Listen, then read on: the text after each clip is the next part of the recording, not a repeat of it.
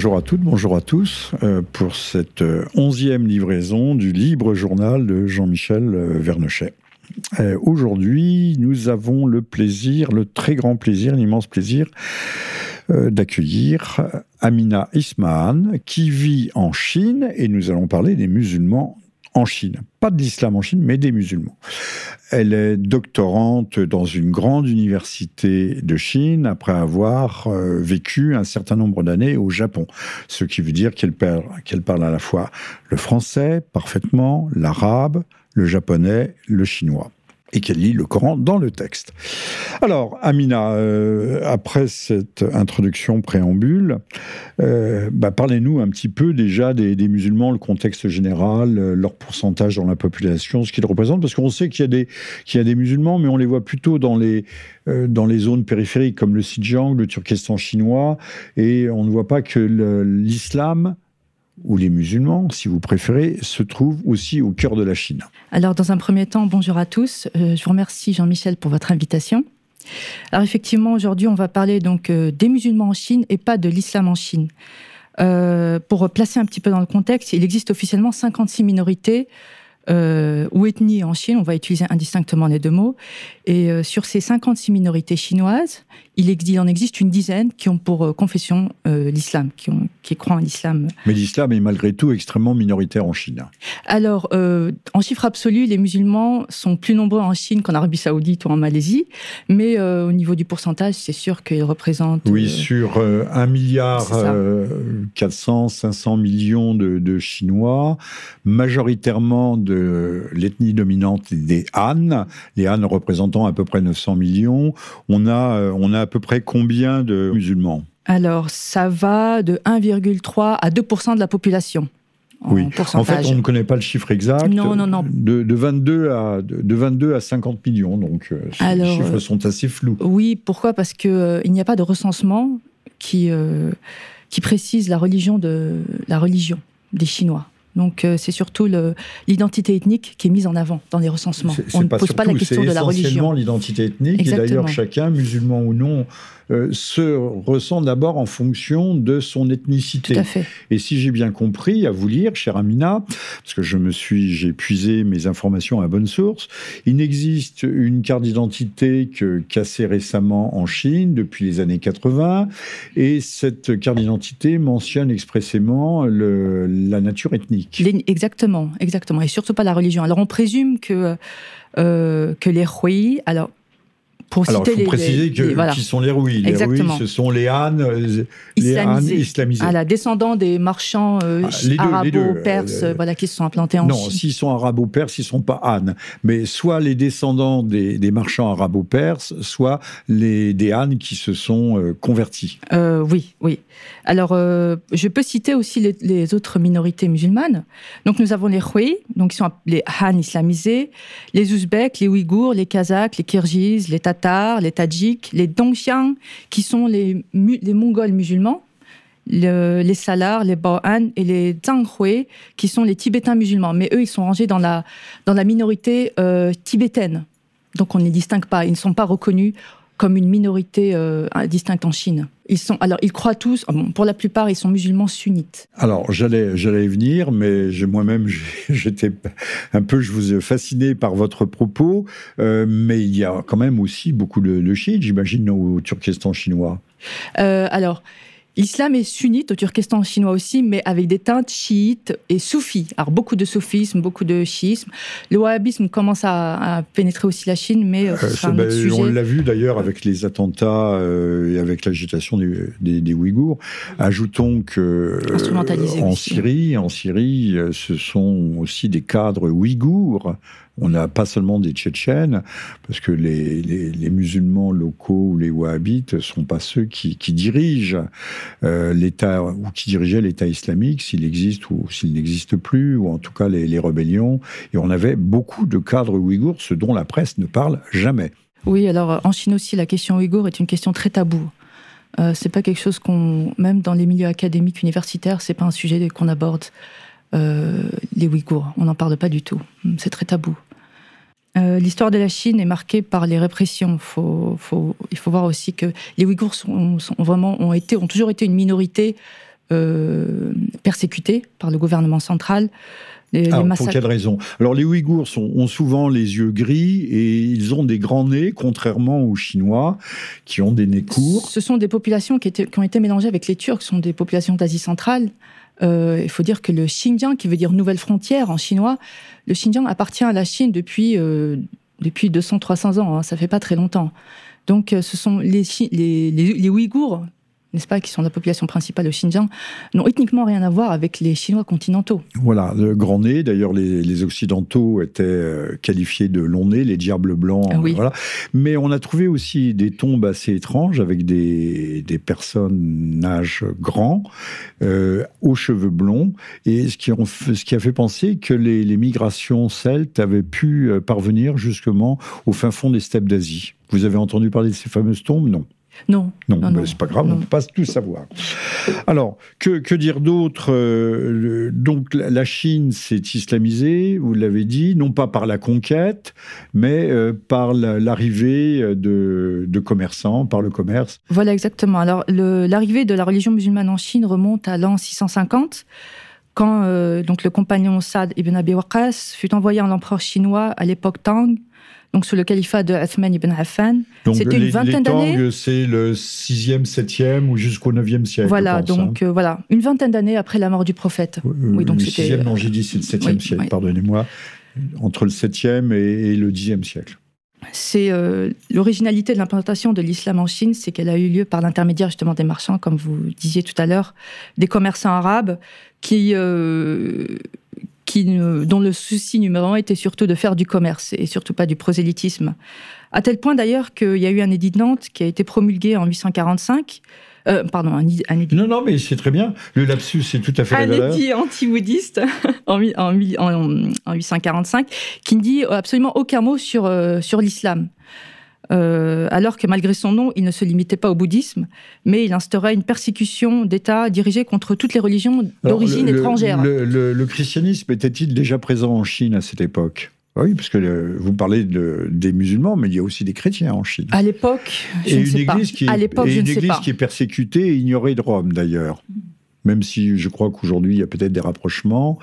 Euh, une église qui reste euh, je ne sais pas si on peut la qualifier de traditionnaliste, mais les, chrétiens, les chrétiens chinois représentent quand même aussi quelques millions d'individus. Ah oui, oui, ils sont en pleine expansion d'ailleurs. Hein. Il, semblerait, que les États-Unis, les évangélistes américains euh, versent beaucoup d'argent justement pour euh, faire du prosélytisme.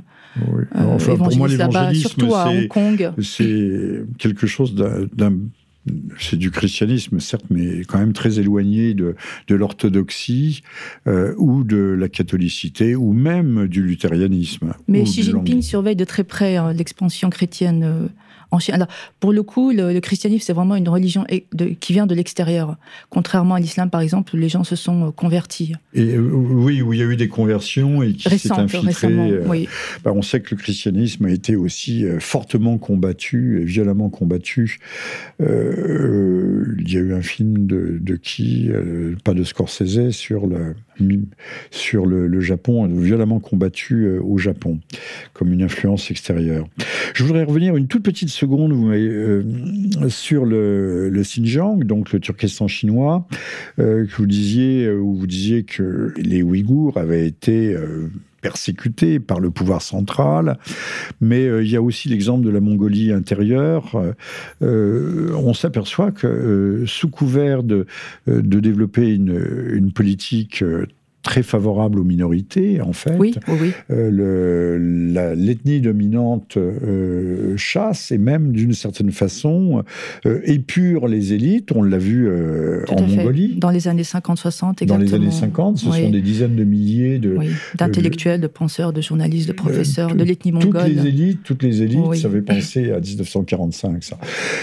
en France, on est pur, on est pur, et puis on remplace... C'est spectaculaire, oui. actuellement, je ne sais pas ce qu'il en est au, Xinjiang, mais euh, une portion euh, très importante de la population est, constituée par des Han. Alors exactement. Et, en Mongolie, plus encore. Euh, oui, oui, oui. Alors en Mongolie, les, Mongols sont en passe de devenir une minorité. Euh, c'est exactement la même chose qui est en train de se passer dans le Xinjiang. Les Han sont encouragés par des salaires très élevés pour, euh, et des, des, avantages sociaux, donc la facilité pour obtenir un appartement à bon prix, etc. Euh, pour émigrer justement dans le, dans le Xinjiang. Mm. Alors, euh, vous, m'avez dit une chose qui m'a frappé euh, et avec laquelle je ne puis être totalement d'accord avec vous, mais nous y reviendrons tout à l'heure. C'est de dire que les, les, Chinois ne sont pas impérialistes, sont pas expansionnistes au même titre que les Américains qui Ils sont expansionnistes, mais, mais pas impérialistes. Mais dites-moi la différence entre expansionnisme et impérialiste. ils ont conquis. alors bien sûr, le Tibet n'avait pas de pouvoir reconnu, n'était pas constitué en État, mais le Tibet, a été annexé, il est sinisé, anisé, je ne sais pas si on peut utiliser ce néologisme, il est anisé, même chose euh, donc euh, pour le Turkestan chinois. Euh, aujourd'hui, alors on ne sait pas combien il y a de, millions de, Chinois en Sibérie orientale. alors, paraît-il, ils vont, ils viennent, mais moi j'ai entendu des chiffres, alors on me dit c'est 3-4 millions, mais il y a des chiffres qui disent aussi ils sont 200 millions. Oui, beaucoup de euh, mariages aussi interethniques entre voilà. les Russes et les Chinois. la Chine avance vers la, la, Chine populaire avance vers la mer de Chine. On sait qu'il crée des, des, îlots artificiels, euh, menace d'une certaine façon euh, le Japon. Pour l'instant, c'est tout à fait symbolique. ou également lorgne pour l'unité de la Chine entre Formose, c'est-à-dire Taïwan, et, la Chine continentale. Donc, nous dire que la Chine euh, oui, elle est expansionniste, mais pas impérialiste, c'est une nuance qui m'échappe un petit peu. D'autant qu'elle est, euh, on y reviendra aussi tout à l'heure, parce que c'est un aspect euh, très important, elle est très patriotique. Ah oui, oui. Mais en fait, donc, elle est nationale, ultralibérale et bolchevique à la fois. C'est assez extraordinaire. Ça, encore une fois, ce sont des comment dire, euh, des mécanismes de pensée qui sont propres à nous occidentaux, qui sont difficilement applicables en Chine, dans le sens où, euh, par exemple, quand on parle d'impérialisme ici chez nous, ça, a une charge, une portée qui n'existe pas forcément de la même façon euh, en Chine. Donc, parler d'impérialisme chinois, euh, c'est pas au sens où on l'entend quand on parle, par exemple, d'impérialisme américain, des, enfin, états-unien ici oui, euh, c'est un peu. Je traduirais cela en disant que c'est un peu plus subtil, oui, un peu moins grossier, c'est un peu moins la politique de la canonnière, mais euh, ça aboutit finalement au même résultat. Alors revenons euh, aux musulmans parce que c'est d'abord notre premier sujet. vous parliez de, de l'édit anti-bouddhiste de 845 qui ne dit rien sur l'islam, mais dites-nous un mot sur les, les grandes religions qui, qui structurent justement l'imaginaire collectif ou la pensée ou la civilisation chinoise, qui se veut une exception civilisationnelle, qui veut, il y a une sorte, je pourrais presque qualifier ça d'autarcie culturelle et civilisationnelle de la Chine. Euh, plutôt qu'autarcie, j'utiliserais le terme de centre du monde au niveau de. ah oui, c'est l'empire du milieu. oui. Alors, les, euh, la religion traditionnelle chinoise, c'est le taoïsme, euh, qui, est, qui, est, vraiment l'âme plus ou moins éternelle de la Chine. Ensuite, il y a le bouddhisme qui a a très longtemps été considéré comme une religion euh, étrangère, mais aujourd'hui, le bouddhisme fait partie intégrante de la culture populaire chinoise, bien sûr. Ça fait longtemps que le bouddhisme est en Chine. Et, y a-t-il beaucoup de bouddhistes? Et ton bouddhiste et taoïste à la fois Oui, bien sûr, bien sûr. C'est, ce sont, ça s'est complètement mélangé. Alors, et ton bouddhiste, c'est-à-dire les bouddhistes qui pratiquent la religion, qui lisent euh, les textes sacrés, etc. Euh, il y en a, il y en a, il y en a, de moins en moins. En général, la religion des Chinois, bon, ils le disent eux-mêmes, donc je leur laisse la responsabilité de ce propos. Leur religion, c'est l'argent. Hmm. Ah, ah, ah, très jolie formule, oui. le, veau d'or, le veau d'or. Voilà, exactement. ça, ils sont assez proches des Américains pour ça. Enfin, de certains Américains, peut-être hmm. pas de tous. Oui, c'est assez choquant de notre point de vue. C'est vrai que nous, en France... Enfin, Oui, puis c'est sans complexe. Non, non, non, c'est tout à fait assumé et c'est un signe, je dirais, pour reprendre Max Weber, d'élection divine. que ah, bah, nous sommes aussi euh, dans le protestantisme, c'est pour ça que peut-être que l'évangélisme trouve euh, une terre de prédilection en Chine. Étonnant quand même ce mariage entre euh, l'idéologie marxiste, léniniste, socialiste et, cet amour de, l'argent. Alors c'est vrai que pour essayer d'étudier le processus, il faudrait bon, étudier un petit peu la philosophie politique, mais passer... La révolution culturelle aura détruit beaucoup de choses dans la, dans la mentalité chinoise. Alors, en quel sens? La révolution, alors ce qu'on appelle la révolution culturelle, avant tout, était une destruction de la tradition.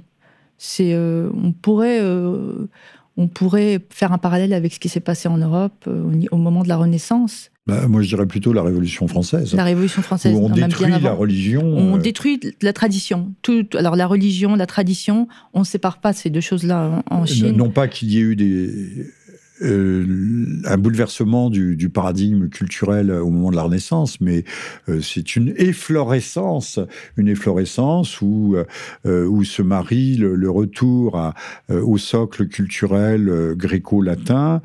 C'est ce qu'on appelle l'humanisme, d'ailleurs, à l'époque.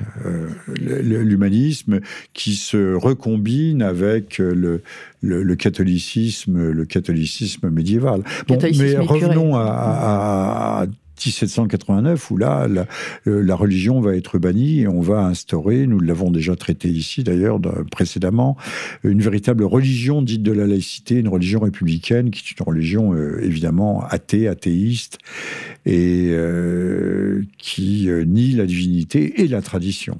Oui, 1789 a été un aboutissement d'un long processus qui a commencé. Sans doute. Euh, ce n'est pas notre sujet. Oui, exactement. Alors revenons, revenons, à, la Chine, euh, au taoïsme. Alors le, peut -on, que peut-on dire du taoïsme?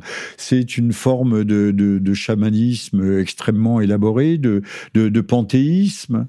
Oui, une forme. Oui, peut-être une forme de panthéisme. Le le taoïsme, c'est plus une philosophie, mais bon, euh, encore une fois, c'est une vision occidentale des choses, parce qu'il y a vraiment des rites qu'on rend euh, à Lao Tzu, par exemple, ou aux, grands sages, euh, les auteurs des, œuvres sacrées du taoïsme. Mais euh, c'est une religion dans le sens où donc il y a des rites, n'est-ce pas? Par contre, ce qu'on appelle religion aussi en Occident, en général, dans une religion, il y a un dieu, n'est-ce pas? Il y a un dieu ou une divinité. Dans le taoïsme, le concept de divinité est inexistant ou il faut vraiment chercher pour le trouver. Donc, dans les écrits, par exemple, dans le Tao de Jing, qui est, alors, ce qu'on traduit en Tao français. Tao Te Voilà, qu'on traduit par le livre de la voix et de la vertu, n'est-ce pas? Euh, C'est, euh, alors, c'est un, c'est très, très subtil, très elliptique, c'est très métaphorique. Euh, la notion du Dieu, d'un Dieu, d'une divinité. À fleur, elle a fleur, non? Faut vraiment chercher pour trouver. oui. Bon, le, peut-on dire que le taoïsme est une métaphysique? Oui, oui. Alors n'oubliez pas qu'également dans le bouddhisme, qui, qui naît en Inde, mais qui est quasiment inexistant, euh, le bouddhisme est normalement une métaphysique transcendantale, c'est-à-dire une religion sans Dieu. Bien que le bouddhisme a réinventé une multitude des milliers de divinités. C'est assez extraordinaire. Chasser le, divin et les divinités, l'incarnation du divin, il réapparaît aussitôt. Euh, le, bouddhisme, puisque l'objet et la finalité du bouddhisme, c'est la, désincarnation totale, c'est-à-dire la rupture du cycle des réincarnations et le retour au nirvana, c'est-à-dire euh, dans le, grand néant, le, grand néant euh, total, se, refondre avec le, euh, la fusion avec l'univers et donc dans le, dans le néant. Ça, c'est le bouddhisme. Maintenant, le confucianisme, qui est là derrière, vous avez un mot à dire sur le... Alors, le confucianisme n'est pas une religion, c'est plutôt une philosophie sociale. Et politique et politique. Euh, oui, mais qui est traité euh, à, l'équivalent d'une religion par la Chine dans, dans sa culture. Non, c'est pas vraiment une religion en Chine, non, non. Non, non, non, non, mais c'est une philosophie qui imprègne en fait tous les moments de, de la vie. Oui, oui, bien sûr, bien sûr, les relations par la conception de la structure familiale comme noyau fondamental ah, bah, de la société. Alors, l'islam est-il venu euh, en, en, contradiction ou contrarier Alors, ce, ce, socle culturel prééminent, taoïsme, bouddhisme, confucianisme? Voilà, alors la particularité bon, euh, des Chinois, euh, bon, c'est pas propre aux Chinois, c'est qu'ils adaptent, donc ils assimilent et ils sinisent, si je puis m'exprimer ainsi, euh, tout ce qu'ils adoptent de l'étranger. Donc ça a été la même chose pour l'islam. C'est-à-dire que, bon, très tôt, on a eu des, des philosophes ou des penseurs qui, comme Liu Zhi, par exemple, qui ont créé une sorte, enfin, une sorte de syncrétisme entre. Donc, en fait, ils ont cherché à expliquer l'islam euh, qui comportait beaucoup de concepts assez étrangers à la mentalité chinoise de l'époque. Par exemple, l'unicité divine. Hein. L'unicité, voilà, c'était quelque chose d'étranger. par exemple. Hein, donc l'unicité, donc d'expliquer ça en des termes compréhensibles pour ses contemporains, euh, alors, il, a, il, fallait bien le faire en une langue compréhensible par tout le monde. Donc, euh, il y a plusieurs concepts qui n'existaient, enfin, qui, qui, sont empruntés à l'islam, qu'il a fallu adapter. Donc, il, a, il s'est servi du vocabulaire taoïste, euh, bouddhiste, confucianiste pour rendre l'islam compréhensible Alors, y eu à ses contemporains? syncrétisme entre les, entre les trois voies, je vais appeler ça les voies, entre, le, entre la révélation coranique, et, mais également le taoïsme et le bouddhisme. Oui, un syncrétisme, oui. On a appelé ça l'islam néo-confucéen. Oui. Euh, aujourd'hui, bien sûr, aujourd'hui, il existe encore, c'est-à-dire même dans les termes qu'on utilise euh, quand on explique l'islam dans les sermons du vendredi, par exemple dans les mosquées, euh, il y a beaucoup de, termes, de choses qui sont empruntées à, à la culture pré-islamique. Mais ça, c'est inévitable. On a exactement la même chose en France. Euh, à la fois, il existe, hein, euh, on va quitter ensuite, hélas, le, domaine culturel et, religieux, euh, qui est passionnant, qui mériterait qu'on s'y étende bien davantage. Mais il existe donc un fossé culturel, mais qui ne s'est jamais traduit par un antagonisme, peut-être parce que les musulmans n'ont pas été prosélytes, alors que la religion musulmane est une religion fondamentalement prosélyte la conversion étant, mais la conversion par la douceur, pas par la force ou la violence, étant, euh, notamment dans l'islam, euh, dans l'islam qui est pratiqué au Maghreb, euh, convertir quelqu'un par la force, c'est absurde puisqu'on en fera un hypocrite. Il n'y a que le wahhabisme qui veut absolument convertir par le fer et par le feu, mais c'est une hérésie schismatique comme nous l'avons souvent dit. Donc le, le, fossé culturel est réel et il n'y a jamais eu d'antagonisme marqué entre l'islam ou entre les musulmans et, les, la culture dominante. Et les antagonismes que l'on a pu voir, par exemple, au Xinjiang, au Turkestan chinois, ce sont des antagonismes ethniques. Et Alors oui. Et d'ailleurs, vous allez nous le, nous le, dire ou nous le confirmer, euh, les, les huit ânes islamisés du Xinjiang sont en conflit avec les Ouïghours, qui sont eux-mêmes des musulmans. Alors oui, oui. Alors euh, pour revenir aux antagonismes, effectivement, il n'y avait pas d'antagonisme euh, sur le plan religieux, mais par contre interethnique, c'est s'il y a eu des antagonismes. Le gouvernement central, oui, oui. Très fort. les, les ont, oui, les ont souvent été persécutés. Mais pour revenir justement euh, à cette question de la relation entre les Hui et les Ouïghours dans le Xinjiang, effectivement, alors les, les Ouïghours perçoivent les Hui comme des des, les, euh, oui, les oui, les voilà, oui, pardon, les oui, les, voilà, les, les oui, les, les musulmans. Voilà, comme des sortes de, de Han euh, islamisés de, de, la dernière heure et qui viennent coloniser. Et là, il y a des antagonismes ah ethniques, alors qu'ils partagent la même confession. Exactement, exactement. Euh, alors l'État se, se, préoccupe d'ailleurs beaucoup de, non seulement de l'islam, puisque même si ce n'est que 1%, 2% de la population, et a mis en place des structures institutionnelles euh, à la fois pour encadrer l'islam, pour euh, maîtriser son enseignement et en faire une religion euh, nationale.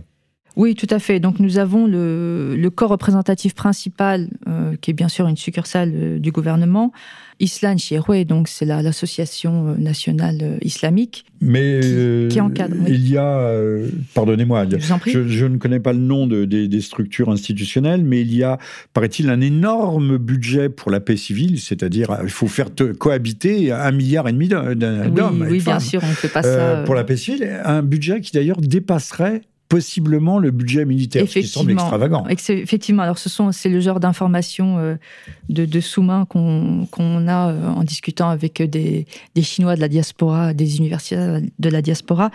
Euh, il semblerait effectivement que le budget pour ce qu'on appelle la paix civile dépasse le budget militaire en Chine et que sur 10 amis, il peut y avoir 5 mouchards. Euh, oui, on est quand même bien dans un culture système de la délation, hein. euh, bolchevique de délation, de surveillance, ah, d'autosurveillance. bien sûr, bien sûr. alors qu'on pourrait, vu de l'extérieur, penser que là, j'ai bien un ami qui m'a dit mais la Chine n'est plus communiste. Mais si, elle est communiste. Elle n'a jamais été autant communiste qu'elle n'est aujourd'hui. Mais ils ont l'intelligence de dire qu'ils construisent le communisme qu'ils construisent le socialisme, construisent le socialisme. Donc, on reporte ça à l'infini. c'est asymptotique. on ne sépare pas, enfin, dans le discours officiel ne sépare pas l'amour de la patrie et l'amour de la religion. D'ailleurs, quand vous entrez dans toutes les mosquées, vous trouvez les grands caractères aego, aedio, qui signifie donc aimer la patrie, aimer la religion.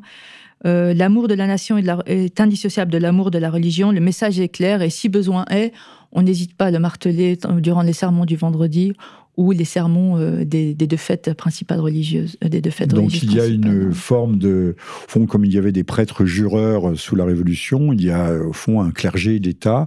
À ceci près qu'il y a aussi des femmes imams. oui, c'est l'imam étant celui qui conduit la prière du, vendredi, ce qui n'existe pas ailleurs en, terre d'islam. Exactement, c'est une originalité de, de, des musulmans, on va dire, en Chine, c'est que l'imama concerne aussi les femmes.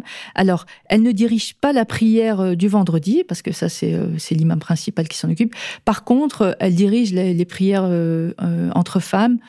quand l'imam, en l'absence de l'imam, par exemple. Oui, oui, c'est quelque chose qui n'existe pas dans l'orthodoxie musulmane. Je, reviens à la politique d'État.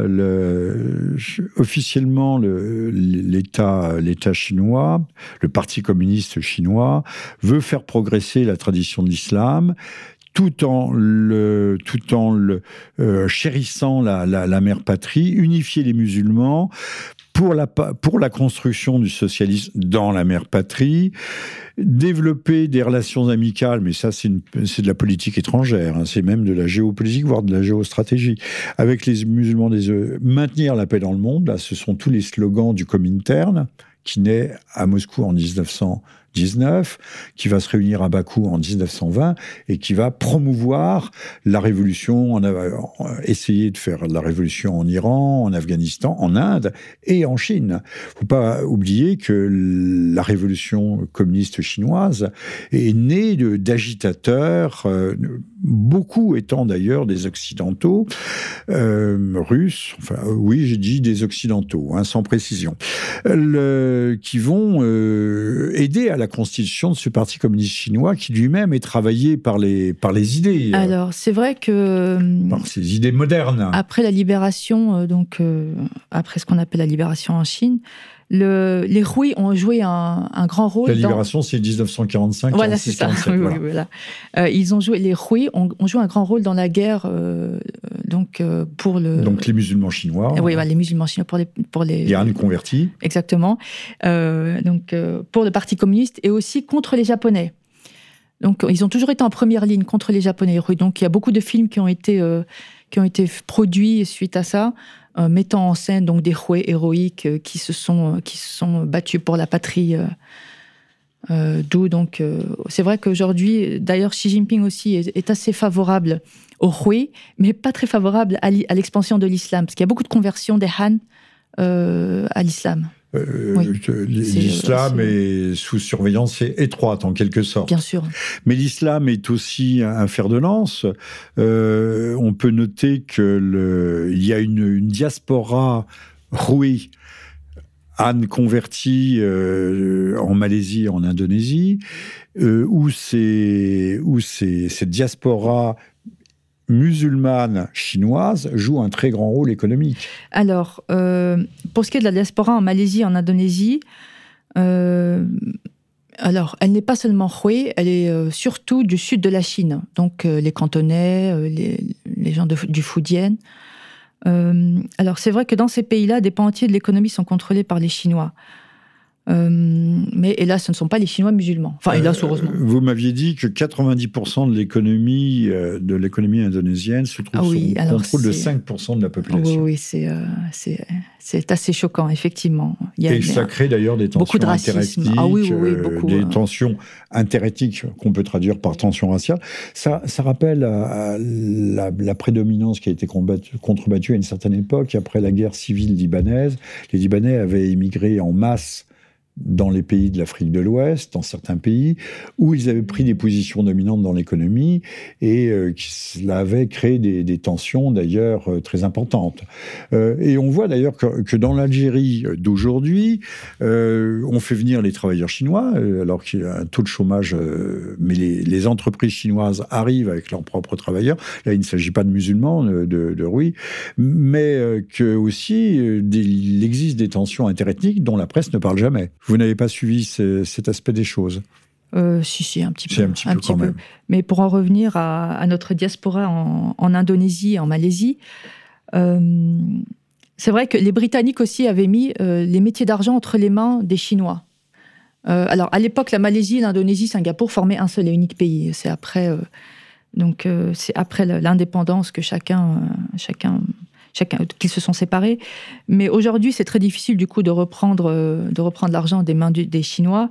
Euh, ajoutons à cela donc la, corruption des élites euh, en Malaisie, en Indonésie. Et, en Chine, donc aussi. Voilà, euh, tout ça bien sûr. nous y grand, tout à l'heure ce sont les Chinois qui en profitent essentiellement. Bien que le sujet soit tellement immense. Alors je rappelle que euh, nous avons aujourd'hui pour inviter dans cette onzième version du libre journal de Jean-Michel Vernochet sur ERFM, nous avons euh, Amina Ismahan qui est euh, doctorante dans une grande université chinoise. Elle parle le chinois après avoir passé un certain nombre d'années au Japon et ce qui en fait un personnage un petit peu exceptionnel et qui sera réinvité à son nouveau passage à Paris à, l'automne, puisqu'elle repart incessamment sous peu euh, dans sa chère université. Voilà. Alors, euh, revenons, euh, Amina je vous appelle Amina, à juste titre d'ailleurs, euh, sur, euh, sur cette expansion. On a dit que la Chine n'est pas impérialiste, mais elle a une, diaspora. Euh, à grande époque coloniale en Afrique, on avait peut-être 100, 200 000 blancs. Je ne parle pas de l'Afrique du Sud. Aujourd'hui, on a près de 900 000, voire un million de Chinois. Mais ce n'est pas du néocolonialisme, bien entendu. Donc il y a une expansion de la Chine qui a l'astuce de ne pas se faire euh, avec armes et bagages, mais avec bagages tout court.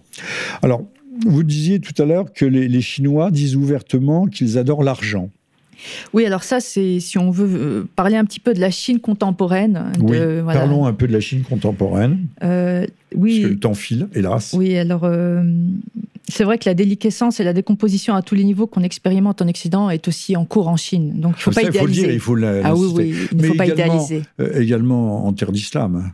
Ah oui, euh, oui, oui. oui, on ne le dit pas, mais euh, c'est la, planète entière qui est rongée par, par cette, cette, gangrène de la modernité. Si Toute l'humanité est mangée à la même sauce, exactement. Dévorée, oui, par la... Pour ce qui est de la pas du gain que vous venez d'évoquer, euh, ils, disent ouvertement qu'ils adorent l'argent. D'ailleurs, dans la langue chinoise, il y, a plus, il y a plusieurs néologismes qui ont été inventés pour exprimer la vénalité des Chinois et surtout des Chinoises dont d'ailleurs la cupidité est en passe de devenir un trait de féminité là-bas. C'est assez étonnant. Oui, oui, oui. Si on n'est pas vénal, on n'est pas une femme normale. On n'est pas une véritable femme. Les, femmes asiatiques étaient déjà connues pour euh, euh, leur âpreté, euh, leur âpreté au gain, leur capacité à, à faire rendre gorge à leurs maris occidentaux.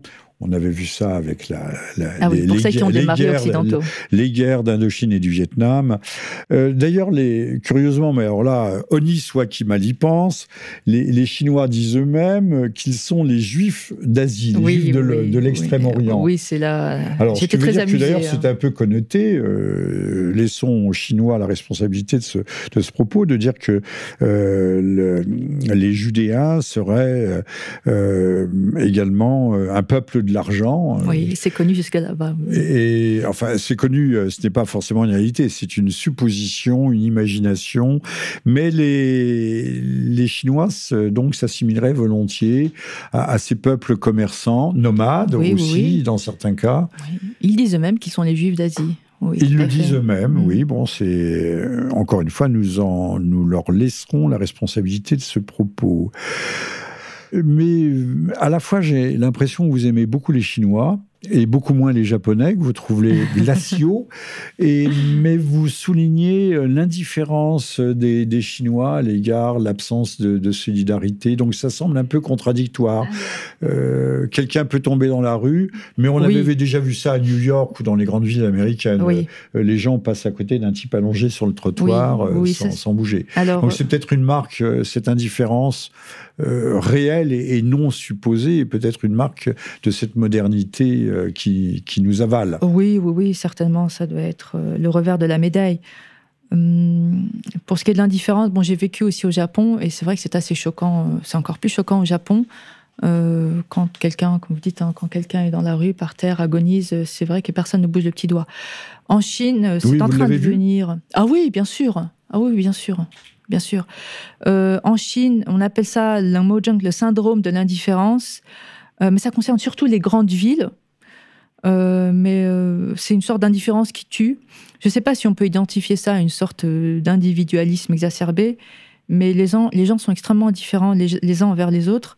Et si, par exemple, vous faites agresser dans la rue à Canton ou à Pékin, personne n'interviendra. Oui, on a fait des expériences avec des enfants qui étaient faussement enlevés et personne ne bougeait, on détournait la tête. Exactement, c'était une expérience. Et, l'épouse euh, entraînait le mari en disant ne te mêle pas de ça. oui, oui, oui, tout à fait. Donc bah, on enlevait les enfants devant. On le voit chez nous dans le, dans le métro, le RER, où parfois il y a des viols ou des attaques violentes et généralement personne ne réagit.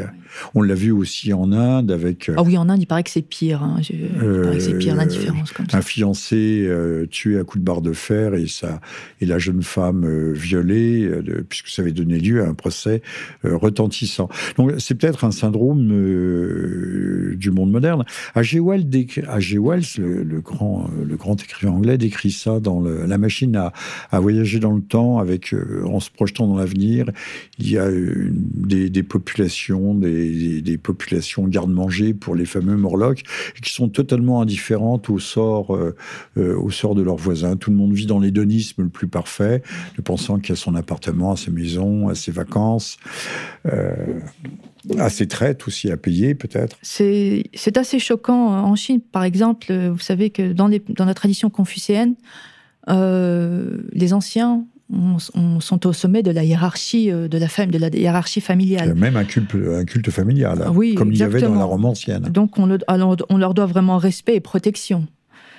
Et euh, en ce moment, on est en train de voir euh, de, de, plus en plus de villages euh, de vieux. De vieux, mais qui se constituent, des, des communautés qui se constituent spontanément. Exact. oui, spontanément. Plus ou moins spontanément. spontanément. À la, grande périphérie des villes, ou même dans, les, dans les campagnes. Exactement. Donc, où les vieux se regroupent. Exactement. Alors, ce sont des vieux qui parfois sont battus par leurs enfants, par les, les belles-filles, les beaux-fils, ou qui n'ont. Vous savez, en ville, à Pékin, par exemple, les appartements sont très petits. Euh, la population est dense, donc ils n'ont pas forcément la place pour garder les parents, ben, ils les mettent dehors. Et donc dans ces oui, villages... au Japon, on les exporte euh, vers euh, l'Europe. Ah oui, au Japon, c'est encore autre chose, oui. au Japon, les vieux ils ont plus les moyens. Il y a une culture du suicide pour les vieux. Oui, au Japon. Au Japon. Mm, mm.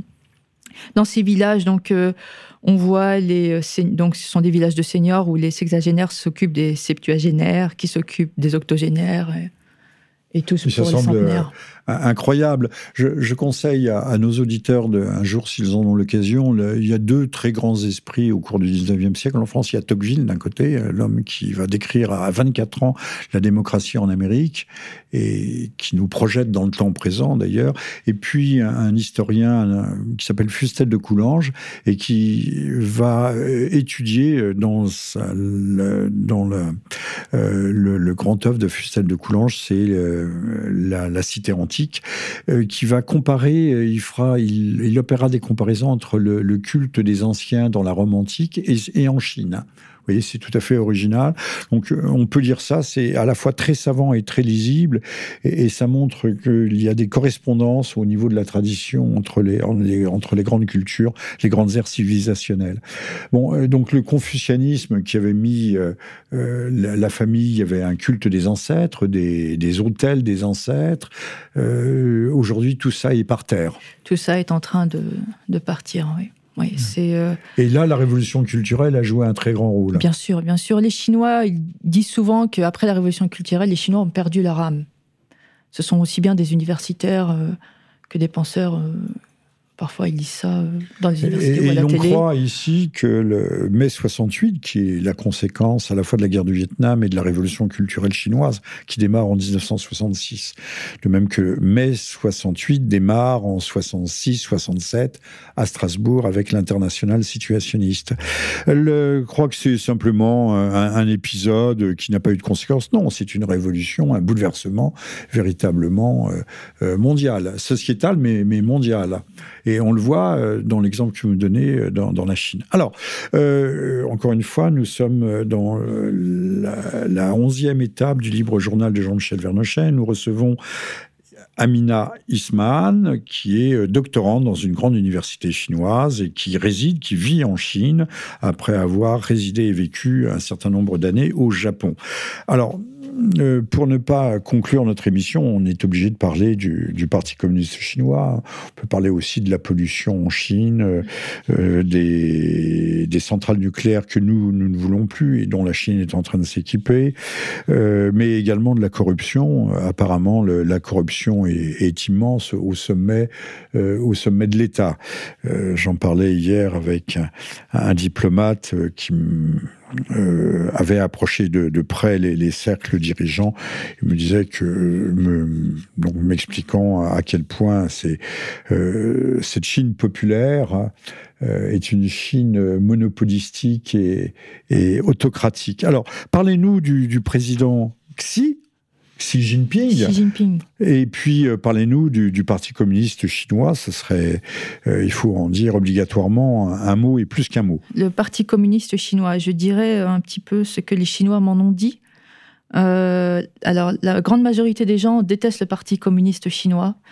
Ils disent souvent d'ailleurs que, que si, un jour, si un jour une guerre, une guerre civile éclatait, non, pardon, si une guerre éclatait, éclatait tout court, éclatait, voilà, euh, il se, il se rangerait euh, volontiers euh, face aux, avec les ennemis justement du Parti communiste. Il se déclare comme potentiellement traître, mais pas à la traître à la patrie, à la patrie chinoise, mais traître à, la, la, clique dominante. Exactement, exactement. Donc c'est très délicat. Ce sont des sujets pareils dont, dont on ne parle pas beaucoup en Chine, mais les gens en ont gros sur la patate. Hein. Mm. Oui, pour parler euh, familièrement, euh, que, dire du socialisme chinois euh, Comment voyez-vous cette cohabitation entre l'hypercapitalisme, l'anarcho-capitalisme à l'américaine et le marxisme-léninisme? Puisque la Chine se déclare ouvertement marxiste-léniniste. On voit dans les défilés, on voit Marx, Engels, Lénine et Staline Staline, le marxisme-léninisme désignant l'héritage stalinien tout aussi bien.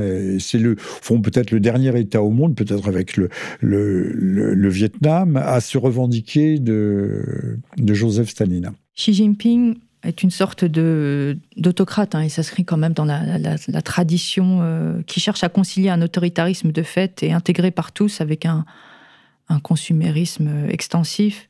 Il puise aussi dans une philosophie du pouvoir qui est assez pessimiste quant à la nature euh, humaine pour justifier la fermeté de la loi euh, au service d'un État fort. Oui, alors, il ne veut pas mettre sur place un état de droit. C'est étonnant, puisque normalement, le socialisme est une, une idéologie et une philosophie optimiste, puisqu'on construit l'homme, euh, c'est les, les, lendemains qui chantent, c'est le retour à l'Éden terrestre, au paradis terrestre, à la Jérusalem terrestre. Et donc, c'est une, c'est une idéologie messianique, en quelque sorte. Et la vision tragique de l'histoire, le considérer que la nature humaine n'est pas bonne en soi, c'est de l'anti-rousseauisme, et ça semble assez éloigné des sources fondamentales du, socialisme. Oui, ça ne vous semble pas étrange. Alors, le, Xi Jinping vient au dernier congrès au dernier congrès de se faire réélire ad vitam aeternam. Donc, euh, euh, il vient de faire comme Joseph Staline, il vient de faire comme Mao Tse-tung. On renoue. Euh, il est en fait, c'est un empereur en, costume, en costume, en costume occidental. Quand on évoque ce genre de sujet, j'ai vu ça dans les médias français. la première question qui était posée, c'était la question de, de la liberté d'expression. je ne sais pas si on peut évoquer ça. Si, si, mais justement, ce qui m'intéresserait que, que, vous développiez, c'est l'idée que nous percevons la Chine à travers euh, notre film, notre idiosyncrasie d'Européens et d'Occidentaux, et que nos concepts, ce que vous appelez vous-même euh, notre logiciel, euh, ne s'appliquent pas à la Chine. Oui, c'est normal. il ne s'applique pas à la Chine, mais en même temps, il nous faut bien un instrument pour réfléchir à pour réfléchir la réalité des autres, faut réfléchir à la réalité des autres. Les relations internationales, par exemple. Euh, oui, dans le cadre des, dans relations, le cadre des relations internationales, on utilise souvent donc euh, ces concepts des valeurs universelles, etc. Ces valeurs universelles hélas heureusement, je ne sais pas, elles sont universelles surtout en Occident. Ce sont des choses qui sont inapplicables. Oui, oui, il n'y a pas de concept d'universalité des valeurs euh, pour les Chinois. Non, non, non. Il y a des valeurs chinoises. Euh, pour eux, bien sûr, mais pour eux, tout est une question d'intérêt. Ah Oui. Ah, ah. Donc les intérêts géostratégiques. Curieux, socialisme, curieux communisme. Donc, dans cette Chine populaire. C'est bien, ça nous rappelle que quand on voit les choses de l'intérieur et de l'extérieur, il y a comme beaucoup de différences. Je pense qu'on ne peut pas comprendre la Chine sans avoir étudier profondément sa, sa culture profonde, sa tradition, le taoïsme, le bouddhisme. C'est, euh, et puis encore ça, pour euh, accéder à un tel savoir, il faut avoir certaines médiations, dont la langue chinoise. Et il y a des strates successives qui, qui s'empilent.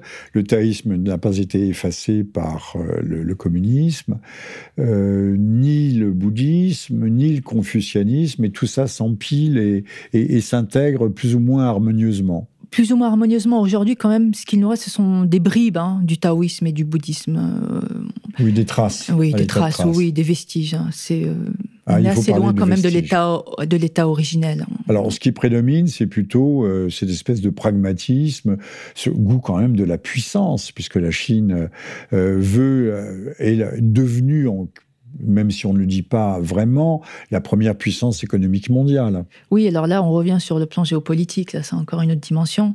Euh, oui, bien sûr, bien sûr. Il y a, un arrière-fond sur lequel on, essaie de construire une puissance hégémonique politique et économique euh, régionale et faire face à un ennemi, enfin un ennemi, oui, qui est perçu comme ennemi et qui est véritablement un ennemi, à savoir les États-Unis. Vous nous disiez, voilà, il y a un ennemi, que la Chine n'est pas dangereuse, qu'elle n'est pas impérialiste, mais la, Chine est-elle raciste?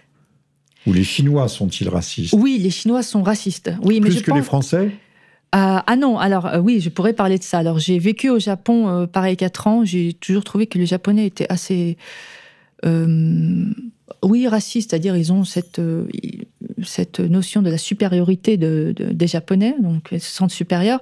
Alors euh, j'ai constaté qu'il existait la même chose en Chine. Et de retour en France, bon, c'est vrai que c'est c'est en ayant vécu avec les autres qu'on fait un meilleur retour sur soi-même parfois. Donc j'ai constaté qu'en fait les, les Français n'étaient pas racistes. C'est ce que tout le monde dit. Euh, on nous accuse en permanence, on nous culpabilise, mais les Français sont pas plus racistes. Si on veut expérimenter le racisme, la Chine, je pense, serait une bonne option. Oui, euh, et le racisme est peut-être euh, à travers la planète la chose la mieux partagée. La mieux partagée. C'est la valeur la mieux partagée. Alors les Vietnamiens aussi sont extrêmement racistes. Hein. Euh, j'ai fait un tour dans la, dans la région, j'ai des amis euh, vietnamiens ici en France. Oui, les Vietnamiens sont très racistes. Mais bon, le racisme, c'est bien partagé. Vous savez, même en Afrique, hein, les, Africains sont racistes les uns envers les autres, les Soninké envers les Bambara. Envers... Euh, oui, d'une ethnie, d'une tribu, d'un pays à l'autre. Oui, oui, au Maroc aussi. Hein, Et à l'égard des Blancs également. Vous voulez dire en, en, Chine? Non, les Africains, vous me parlez des, Bambara, là. Oui. Euh, ils ne sont pas, les Africains ne sont pas un peu racistes à l'égard des Blancs non plus de temps en temps? Euh, Si, il y a certainement un petit peu de racisme envers les Blancs. Oui, bon, après, ça, c'est un mélange d'histoire contemporaine.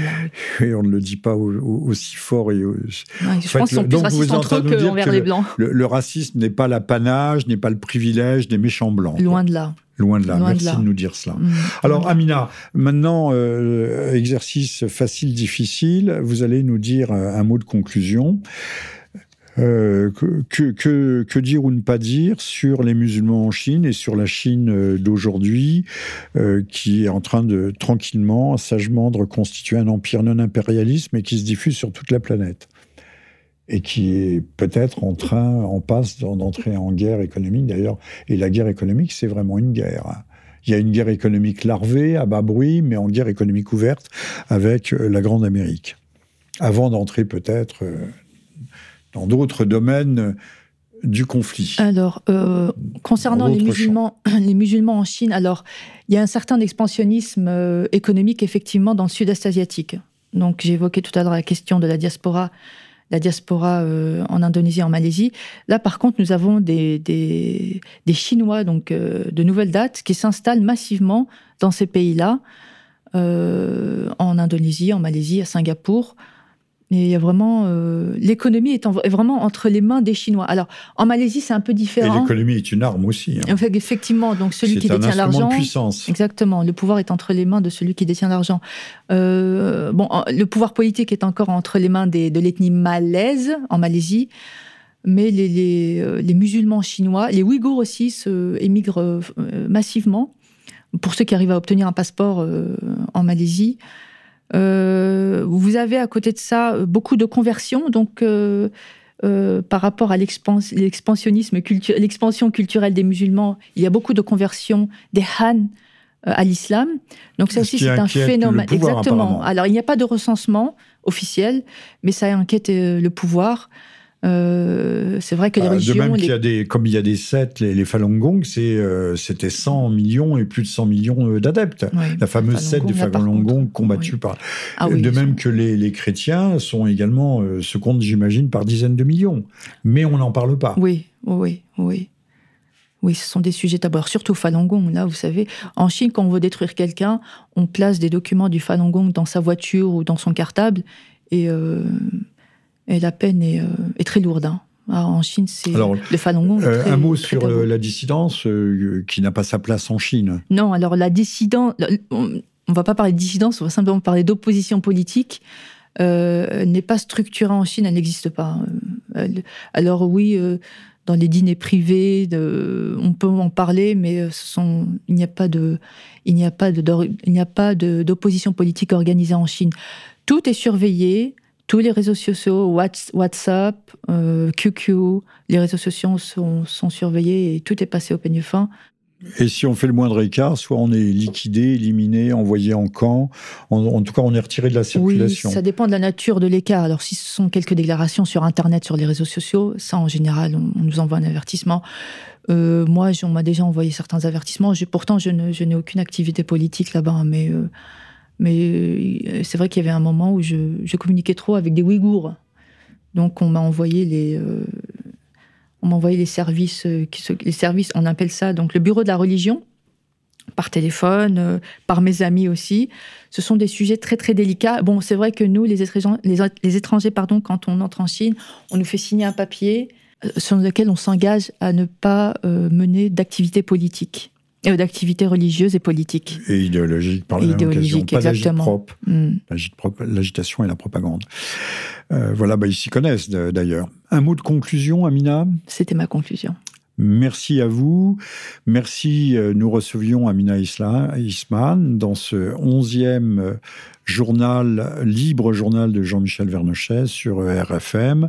Amina qui est quelqu'un d'un peu exceptionnel puisqu'elle a vécu au Japon, qu'aujourd'hui elle est universitaire en Chine, qu'elle parle les langues, qu'elle a voyagé dans le dans l'Asie. Amina, merci, merci à toutes et à tous et on se dit à, à très très bientôt sur la même antenne.